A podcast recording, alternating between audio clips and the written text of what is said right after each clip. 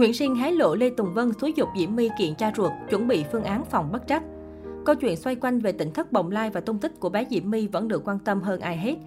Sau khi ông Lê Tùng Vân cùng một số người tại tỉnh thất bồng lai bị cơ quan chức năng sợ gáy, bế lên đồn ăn bánh sơ trà, thì cộng đồng mạng tưởng đâu bé Diễm My sẽ được giải cứu trở về bên gia đình của mình. Trước đó, trong buổi phát sóng livestream với bà Nguyễn Phương Hằng, bố Diễm My cho biết vừa nhận được cuộc gọi từ người lạ mặt thông báo đã tìm thấy Diễm My trong một mật thất tại tỉnh thất Bồng Lai và bố mẹ Diễm My đã vội vã xuống ngay tỉnh thất để đón con. Tuy nhiên sau đó mẹ Diễm My khẳng định chưa tìm thấy con, người gọi điện tới nhưng sau đó không liên lạc được. Bà cho biết cuộc gọi này không phải từ cơ quan chức năng, hiện gia đình vẫn đang đợi thông tin từ chính quyền. Sáng nay trên zingnews.vn, bố Diễm My cũng phủ nhận tin đồn giải cứu con gái thành công. Hiện Diễm My vẫn là đề tài nóng trên mạng xã hội và trào lưu giải cứu Diễm My vẫn ngày càng nở rộ.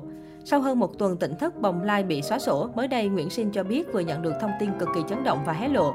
Lê Tùng Vân, Hoàng Nguyên Nhất Nguyên đều có thể là người xúi dục hướng dẫn Diễm My làm đơn tố cáo ông Thắng, ba ruột của mình với những hành vi mang rợ. Hòng đánh cú lừa khiến dư luận chuyển mũi dùi thay vì tấn công họ thì chuyển qua gia đình ông Thắng bà Mai. Và cũng chính Lê Tùng Vân, Hoàng Nguyên Nhất Nguyên đều biết rằng nếu như công an tóm được Diễm My hoặc Diễm My sáng suốt quay đầu thì sẽ là một điều cực kỳ nguy hiểm với họ. Bởi khi đấy vở kịch mang tên Thầy Con sẽ hạ màn.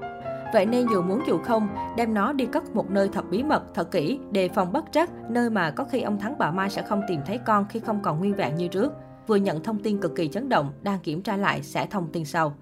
Cuối năm 2019, dư luận đã một phen dậy sóng khi hàng trăm người đại náo tỉnh thất Bồng Lai để tìm cô gái tên VT Diễm My, 23 tuổi, ngụ thành phố Hồ Chí Minh, khiến một số người bị thương và thiệt hại về cơ sở vật chất. Theo chia sẻ của ông Thắng, bố ruột Diễm My cho biết, dù đã nhiều lần liên hệ với ông Lê Tùng Vân để yêu cầu được gặp con gái, nhưng mong mỏi vẫn bất thành. Vì quá mong nhớ và không muốn con bị dụ dỗ theo con đường hư hỏng, ông đã đưa gia đình xuống thuyết phục ông Vân thả con gái về.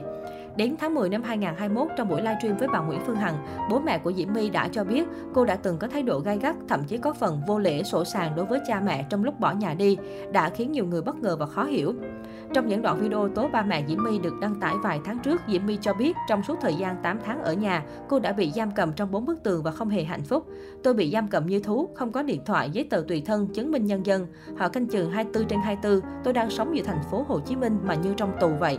Không chỉ vậy, trong đoạn video được đăng tải trên YouTube đó, Diễm My còn nhắc đến việc ba mình liên tục có những hành vi xâm hại đối với cô và lên kế hoạch tiêu diệt Thiền Am bên bờ vũ trụ. Cô cho rằng ba mình là một người tàn độc, làm những việc hại người và mẹ cô biết nhưng không dám lên tiếng vì lo sợ. Ba chỉ đồng ý tha cho tôi nếu tôi nói trước báo đài rằng mình bị thiền am bắt cóc, giam giữ lúc mọi người vào tìm. Nhưng những thầy trong thiền am chỉ là đang giấu tôi. Mẹ của tôi cũng chấp nhận hùa theo ba bởi người mẹ bình thường cũng phải chịu sự hành hạ của ba nên rất lo sợ, không dám cãi lời.